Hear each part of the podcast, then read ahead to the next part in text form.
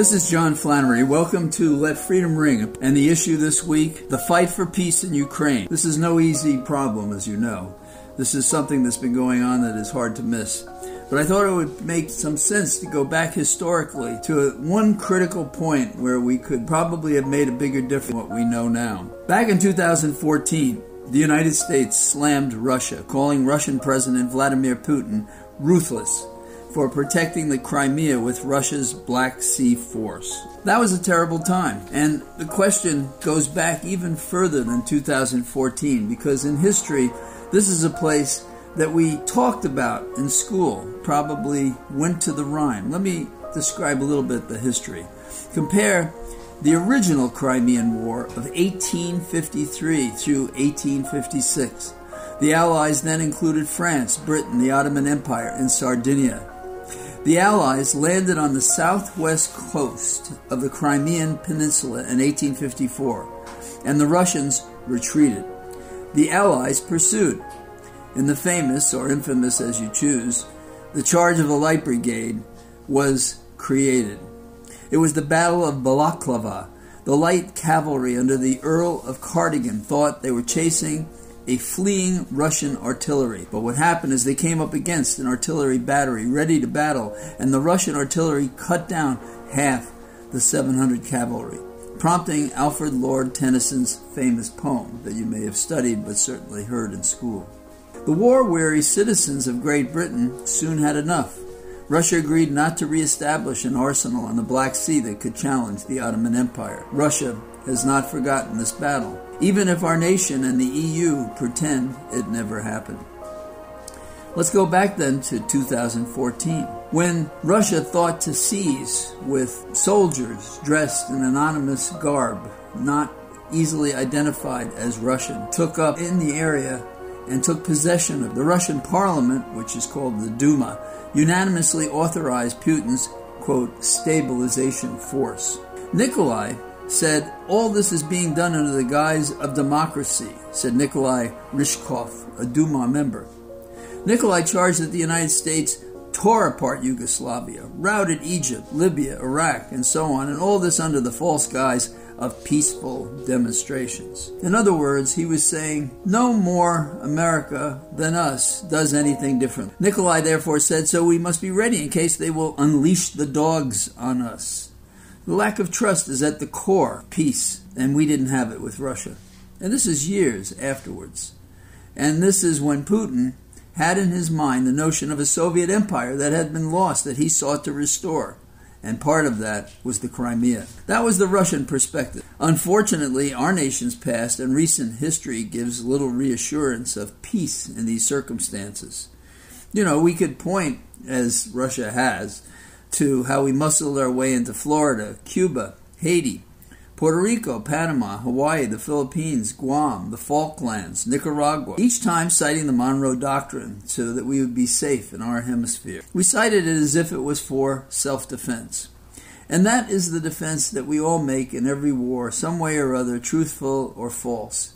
That we are just in war to defend ourselves. If if there's an affirming truth, it shows that the United States does fight when pushed to that point. But they weren't pushed to that point in 2014. And, and what does a, a self-satisfying conflict do for the rest of us? Do we want to shed the blood of our young? Do we want to forego butter budgeting at home to underwrite gunfire abroad? Now, the nation is as war weary in America and elsewhere as Great Britain was after the charge of the Light Brigade. And there is the problem. It's a circumstance, but it's also a problem. We needed to find, and didn't, a third way beyond the Scylla and Charybdis of an all out war as opposed to anxious, irregular periods of uncertain peace.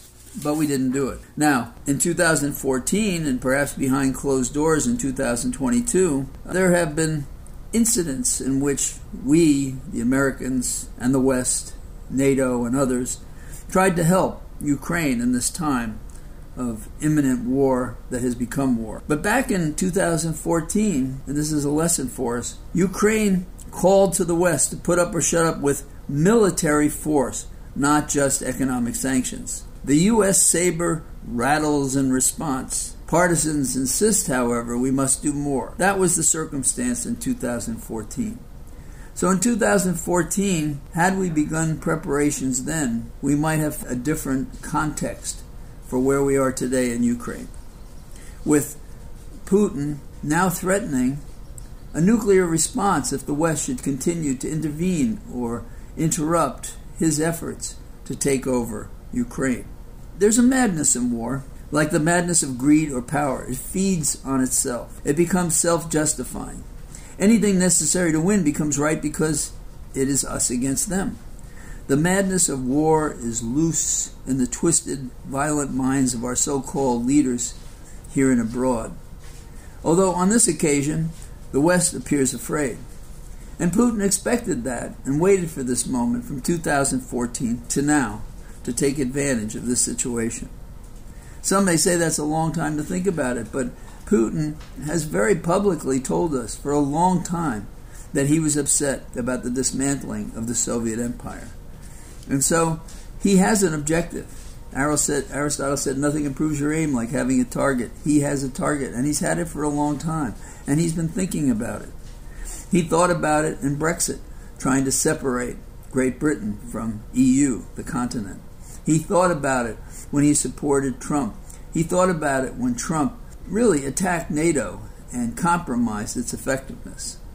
So that is the field of our diplomatic battle, if you will, that frees us or not to use force of arms to stop this madman. Above the fold news headlines and the daily relentless media, bullets are about hurt and sorrow and violence amid the pretense of soulful humanity. I say pretense because when Germany gives 5,000 helmets to a war effort that can't be taken seriously. When we uh, talk about, you know, hearts and minds and prayers and thoughts, that doesn't help either. It goes back to 2014 when the leader of Ukraine said we need force of arms. Sanctions don't work.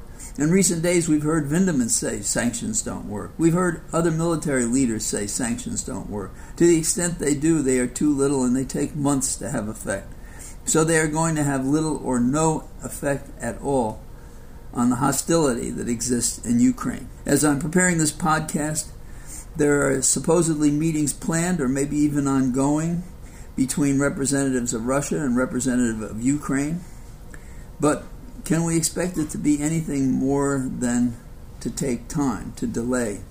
Because as I say this and as that meeting may be going on, and as hostilities have been allowed during the period in which they're having this tete a tete, there are miles and miles of people marching closer to Kiev, the capital of the Ukraine. My dad told me when I was very young that this was how we managed an overpopulated planet in addition to famine and disease.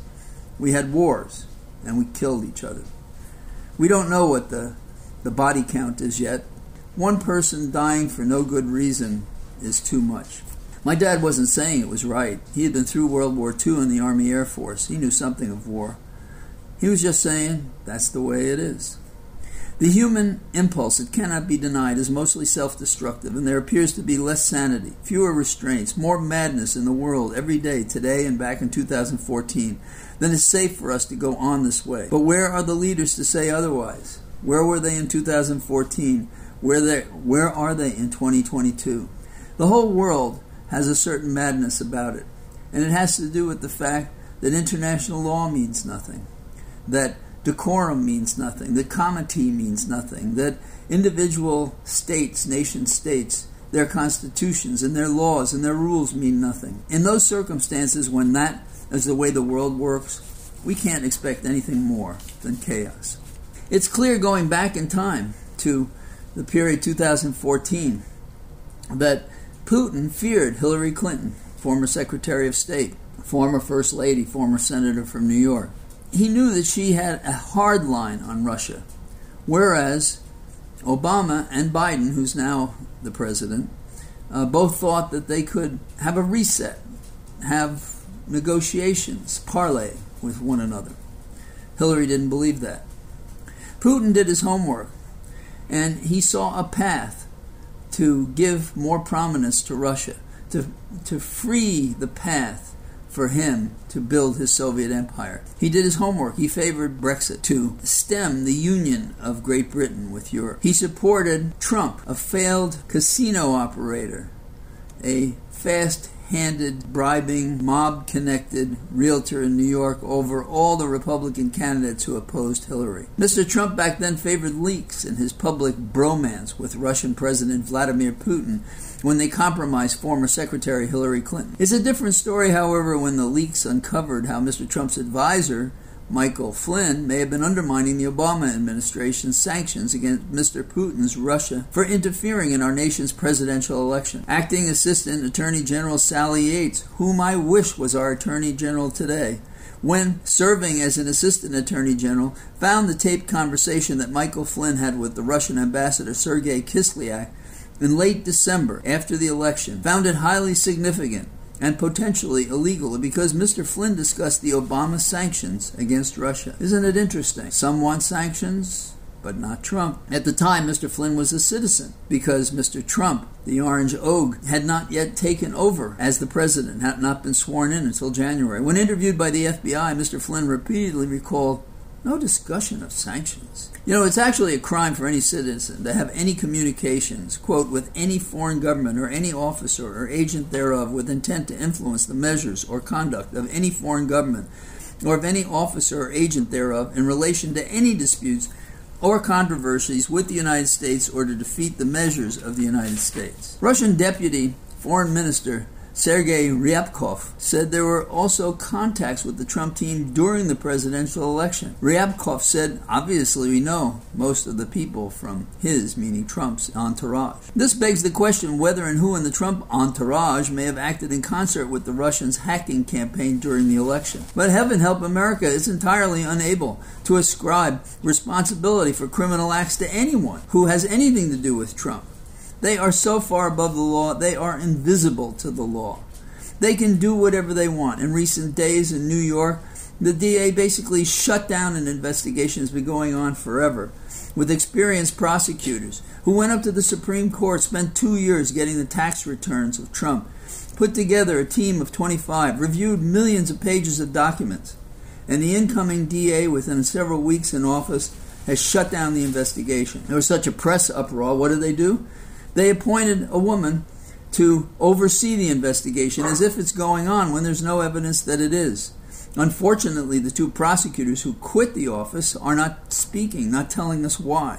The traitor's line of conduct, undermining sanctions against a foreign nation, state that interfered in our presidential election makes unlawful sense because Mr. Trump was the direct beneficiary of that hacking interference. During the campaign, Mr. Trump thanked Vladimir for hacking a high government official, Secretary Hillary Clinton, and called on Russia to keep it up. Do more hacking and release whatever else you find. When Fox's Bill O'Reilly asked Mr. Trump how he could admire Putin, he's a killer, Trump answered, There are a lot of killers. We've got a lot of killers. What do you think? Our country's so innocent? Mr. Trump plainly has an elastic de- definition of what's innocent. He also has a tolerance for crime and disorder and deception like few other people because most of us don't associate with organized crime figures. He made his deal with the devil Putin in order to have the power of the presidency. Truth be told, and Mr. Trump would deny this as well, Mr. Putin is a grand master of KGB treachery seeking out opportunities in the political vacuum that Trump was creating. And Mr. Trump is, by comparison, an inflated narcissist who can't admit what he doesn't know about such intrigues. Plainly, the Russians have private information about Mr. Trump's finances or something so much worse. This brazen TV reality star can't stand to have the information public or to give up whatever the deal is that he's made with Putin. The late Senator John McCain decried the chaos in the West Wing. Mr. Trump says the government is running like a Swiss clock. That's what he said when he was in the government. The whole story of the corrupt Mr. Trump has unfolded over the years and is undeniable. Trump's traitorous conduct is most evident now as he praises Putin, the invading destroyer of Ukraine. He refers to him as a genius. Trump calls the world leaders from the West trying to find a peaceful third way or the military path to stop Putin now. He calls them dumb. Trump gives aid and comfort to Putin by what he does. He encourages members of the Republican Party to take sides with Putin. Still, this man is thought by Republicans to be a presidential timber rather than the enemy within, the traitor who would betray our nation, who tried to overturn our government in order to wrongly succeed himself in office, having lost by a wide margin the presidential election to Biden. Had we punished him and his traitorous allies, we might not have to guard against the enemy within today. Biden and the West are doing the best with the tools they have. Yes, they could have done other things. Perhaps they should have done other things, but we have to live with the deal that we have. Hopefully, how we shortchanged our power to prefer diplomacy will be corrected, although perhaps too late for this conflict in Ukraine. However, Ukraine sounds its closing chapter in survival or loss, we can't let this opportunity to gird ourselves for the next wave of conflict and chaos. The world is wanting in law and order and respect and comity. We have to address that directly at home and abroad. That's what I got. Talk to you next week. Hope you found this interesting. All the best. Bye bye.